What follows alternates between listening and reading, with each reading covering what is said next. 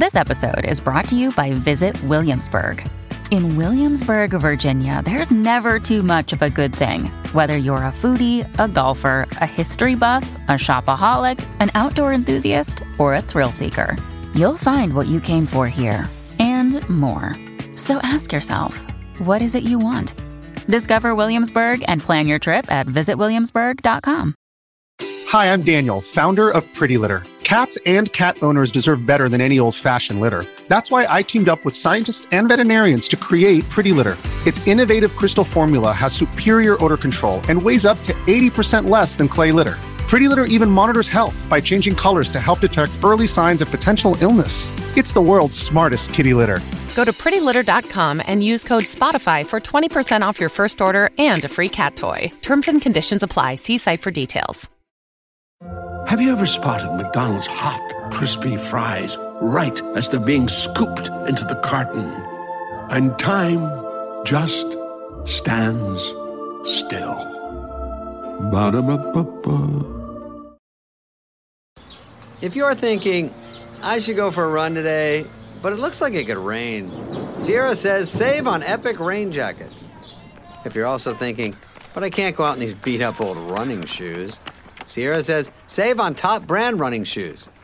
And if you're still thinking, but I'm also busy performing brain surgery, well, then we say, you really should have led with that.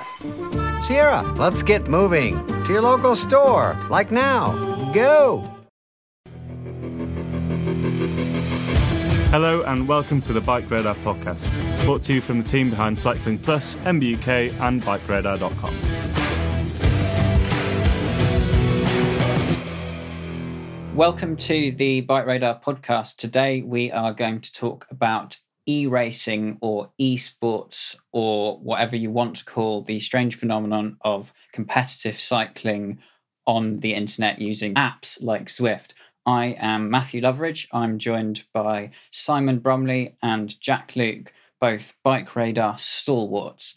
So, lads, what's up in the world of professional cycling with esports? Jack, do you want to set the scene for us? So, unless you have been absolutely isolated, and lucky you if you have, uh, from goings on in the world, then you'll know that COVID 19 has caused chaos in pretty much every aspect of life, and unsurprisingly, sporting events. And you could say, arguably, in particular, cycling has been really affected by this, with pretty much the entire calendar decimated.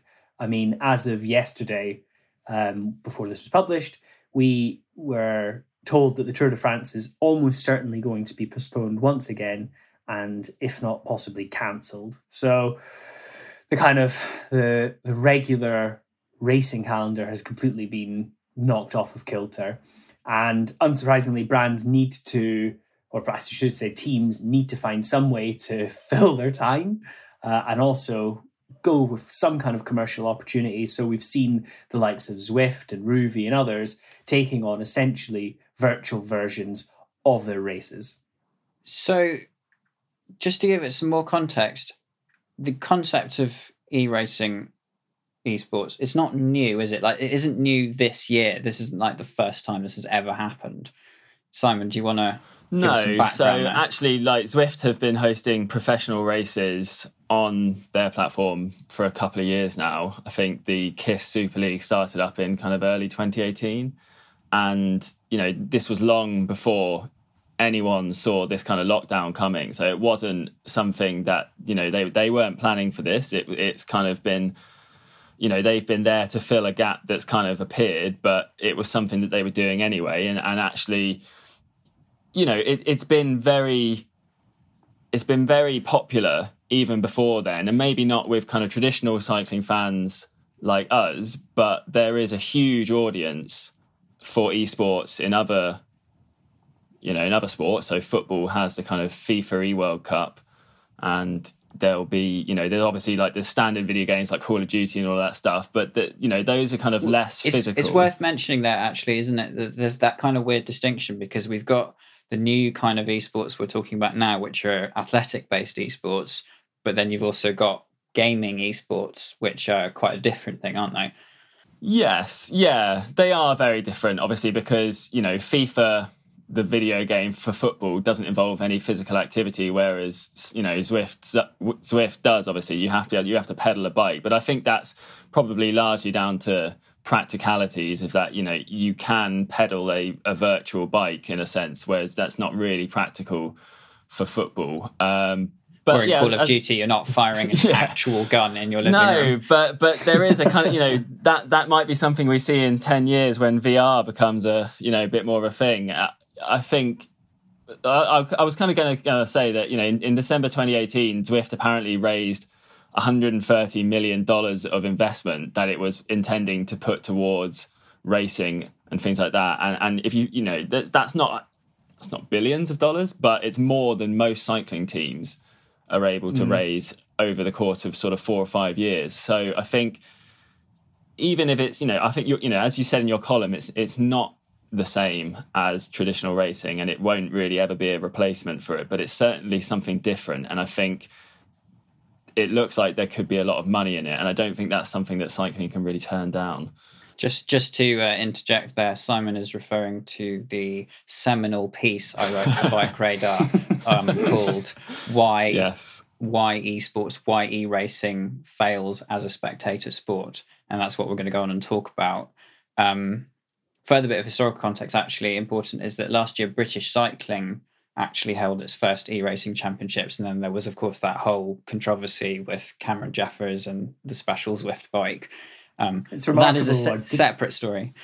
It's delightful to see that cycling, or I should say, virtual cycling, has already seen its first doping scandal. So, while we might not right, get the day-to-day yeah, drama great. of the, the regular w- sport, we are getting at least yeah. that part. It wouldn't be cycling without a doping scandal, would it? no, no, not at all. So, uh, this year under COVID, what events have we had? I know there's been the, the Tour of Switzerland replacement. There was there was another one as well, wasn't there?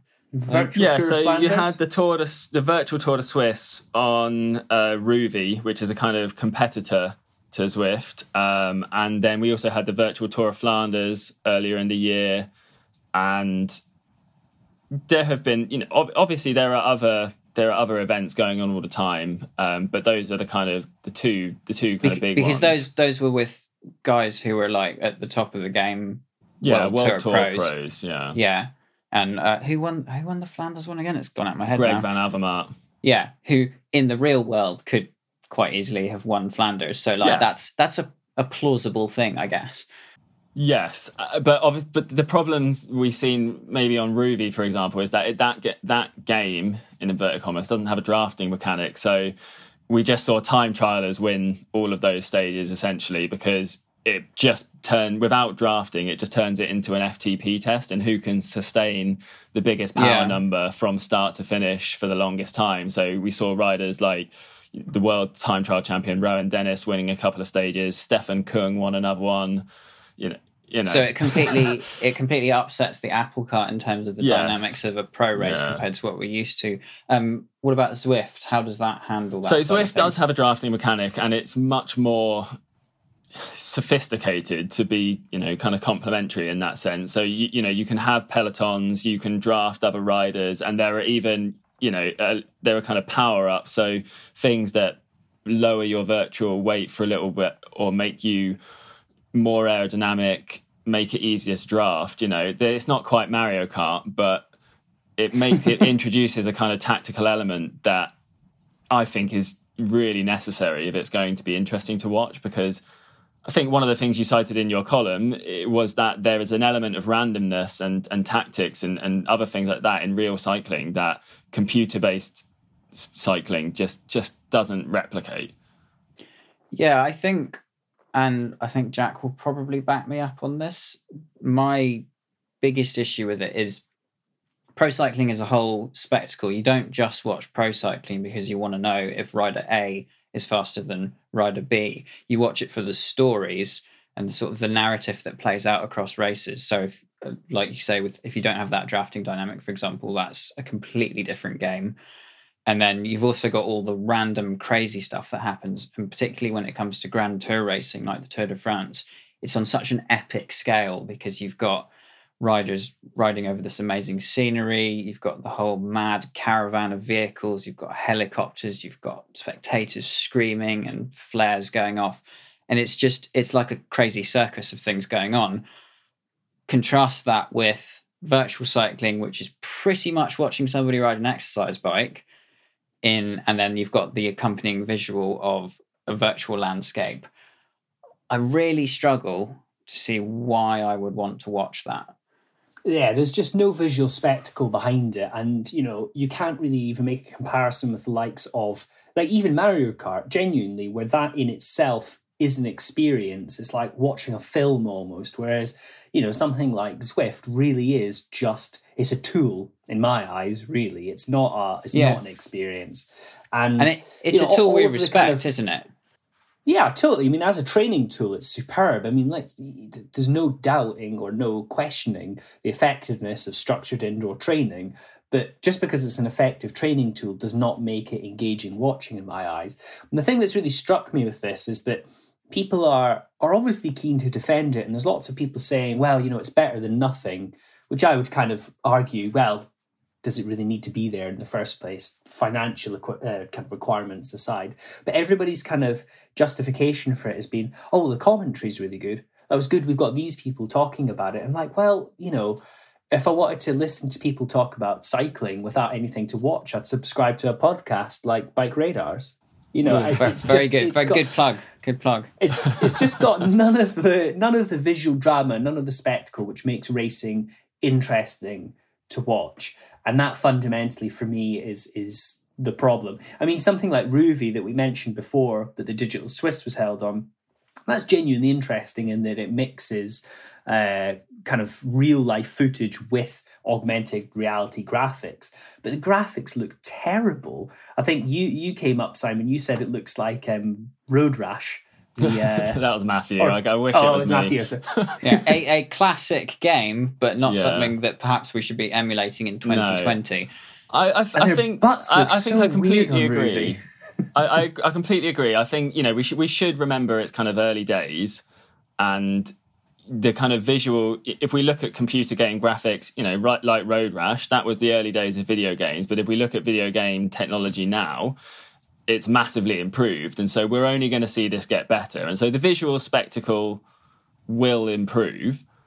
Uh, well, you know, it, it, won't be able to replicate. It won't be able to replicate what we see outdoors, and I think that it, there's no point pretending that it can. Yeah. It, it's uh, so I think you know a little bit how FIFA, the World Cup, and and in real life, and the FIFA World Cup and the video game, they're not necessarily. It's not necessarily a crossover of fans, and I think it, you know, to put the business hat on again and, and kind of be a young Tory, it, it's kind of, I don't know if cycling can afford not to get into this in a way, because even if people, the traditional fans of the traditional sport like us, aren't necessarily going to buy into it, there's a market there for this kind of thing that cycling, with its terrible, terrible business model that just doesn't generate any cash, and we see teams and riders, you know, going under every every kind of year it's just something that we can't afford to pass up on. You know, even our audience. I mean, we polled our audience on YouTube the other day, and forty-one percent of them said that said that e racing has a place in pro racing,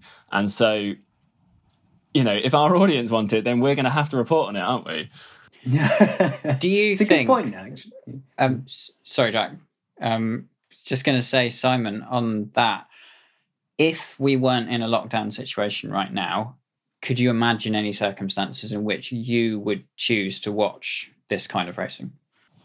Yeah, I mean, I already watch um, other people play other video games online, and I know that that is massively popular with other people as well. And Zwift racing has been one of those things that's been on the back burner for a kind of couple of years. You know, I've heard other people racing about it, racing and talking about it, and I know that they did. Zwift hosted that draft house at the uh, Yorkshire World Championships last year, where they had a big event. You know, they a little bit like a kind of an old style track meet where they sold tickets. They had they had a bar. You know, they invited famous people along, and you know, it, they kind of made an event out of it. And I, I can I can see myself having gone to something like that. You know, and, and paid money to sort of be there, and you know, so yeah, I, I can see that there would have been a situation where I would have tr- at least tried it. Whether you know whether it would have really it's, it's like I said, I, I, it wouldn't have, re- it would never replace traditional bike racing for me, obviously. But would I watch it as well? Like, yeah, maybe. I, you know, I don't watch cricket, and I don't really understand why anyone watches cricket, but it's really popular. yeah, Jack, I know you watch less pro racing than Simon. Can mm-hmm. you imagine wanting to watch it, whether well no. in lockdown or not in lockdown? No, it's it's like visual self-flagellation. I would rather be doing hill repeats or something, you know, more meaningful with my time. I just, uh, I just can't put myself in that headspace. But then, you know, I even think about watching actual games. Yeah, I used to play plenty of video games, and and I would struggle to watch someone play that. I think so. Maybe it's just a mindset question. Perhaps I need to free myself from my shackles of assumption because you know, I can appreciate people's skill in playing these games and doing well. And then on Zwift, well, yeah, it's impressive to see someone mash themselves to pieces with a billion watt FTP. So it's like, I don't know. Maybe I need to give yeah. it more of a go, more time. I think I think what you alluded to there is it's the key thing for me is like, does it have to exist at all? Because there are so many things I could be doing with my time. There's so much content I could consume. And even if I am confined to my house because we're in a pandemic, there are lots of things I could be doing, like making nice food or gardening if I'm lucky enough to have a garden. And it just seems like pro cycling is in this position where it's fighting for its life, which is totally understandable but that's kind of not my problem in a weird way.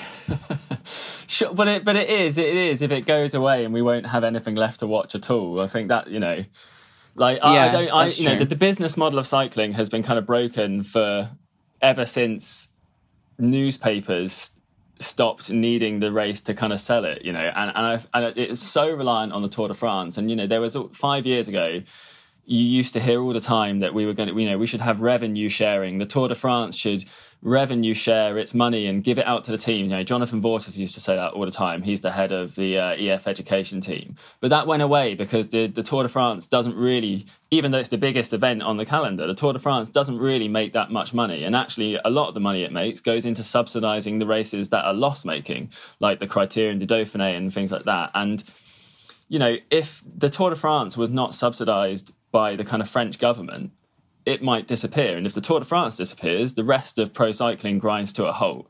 And so it's just not a, you know, I hate to be keep putting the kind of business cap on, but it's just not a sustainable business model. And like the sport has to look for, for other ways of making revenue. And I'm not arguing that this should replace pro cycling in any way, but I'm simply saying that it, I just this is an opportunity that it can't afford to pass up. You know, I think you, you know, we were talking just before the podcast, Matthew, and you, and you mentioned how there's a kind of disconnect between spinning and the likes of Peloton and things like that, and then indoor cycling on turbo trainers. And it's mind-boggling that no cycling brands got in on that spinning market because it's a, you know it's much bigger than yeah, the kind of market they're so closely bikes. related and yet so separate and different because one is a spinning is this kind of part of that commercial gym world, and then like indoor training on Zwift and stuff is is cyclists on smart trainers, and it's just a totally separate market. It's really odd.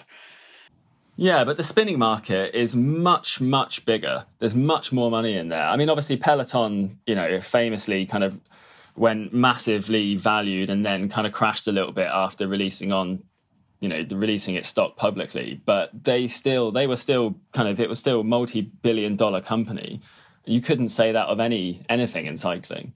You know it's time to kind of you know whether we like it or not it's time to kind of like look at the you know this the covid crisis has been a has kind of brought these things into real focus and it is time to to look at what the sport needs to do to kind of bring itself into the modern era. And like, you know, we don't necessarily have to watch these races, but like with video games, Twitch, the the kind of website that streams video games, is one of the most popular things in the world, and and there's huge money to be. You know, companies like Disney are investing in in video game esports, and you know if they're getting involved, then that that means serious money. And if you know if cycling companies that you know like like Bike Radar, but also brands, if we don't get involved in this, someone else will fill that gap and we won't have a job and I need a job.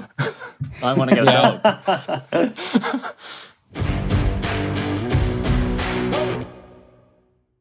Okay, let's let's say I put you two in charge of cycling. I'll make Simon president of the ASO and Jack president of the UCI.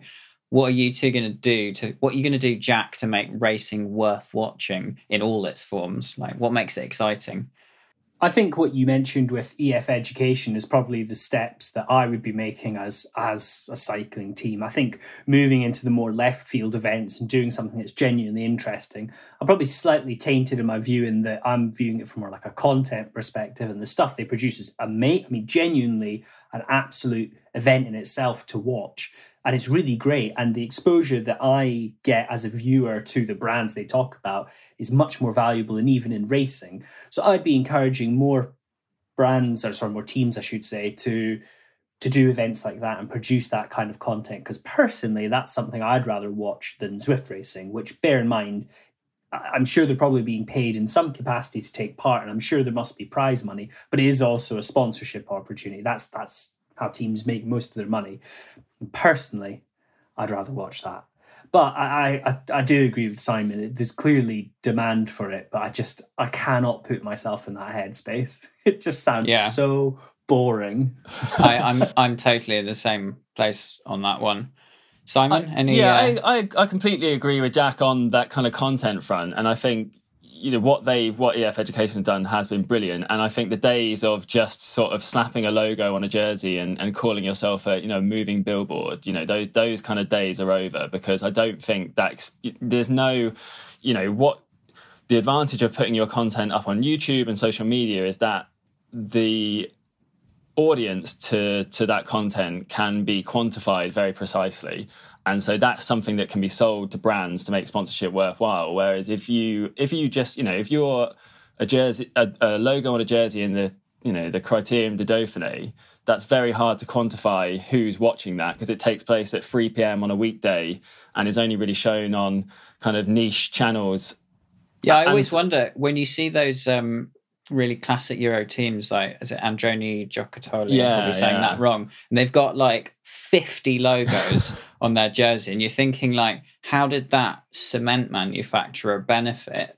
from uh, that? So I think I think those companies there's so there's there's you know we still see it these days. Even Team Ineos is basically sponsored by a guy, a rich guy, who's having some fun with his cash, and that's so unreliable as a business model you know, if even the best team in the sport is doing that, I think it kind of shows that we're we're in a massive hole. And I think what EF Education have done is really really good, but again, it doesn't make enough money to kind of pay the really top riders of the sport to compete for things like the Tour de France. And I think there's more money to be made as well. And I think maybe looking at it as an either or situation, I think is is probably the wrong thing. And I think I don't think it's it's either or. I think it's as well. Yeah. All right. Anyway, it doesn't think... really matter what we think. The three three heads of the cycling media elite, we're not going to change or turn the tides of pro racing. Well, it's yes, there is that. Our beloved audience. so I think maybe let's wrap up the esports there. Um, a final word on the subject. Simon, esports has a future. Yeah, I think so. I think purely based on on the fact that there's money to be made, I think esports has a has a really big future. Jack, reluctantly, probably. yeah, I'm go- I'm going to say I don't think it's going to go away, but ultimately unless it does something radical to improve its offering, I don't care, basically. right. Thanks very much for listening. That was a Friday short on Bike Radar podcast. Uh, please don't forget to like, subscribe, share, whatever you do with podcasts. Give us five star ratings wherever you listen. Uh, thank you very much, Simon. Thank you very much, Jack. Thank you for thank listening. You. Pleasure. Ciao. Bye-bye. Bye. Thank you for listening to the Bike Radar podcast. If you want any more information on what we've been talking about or more news and views on cycling, check out bikeradar.com.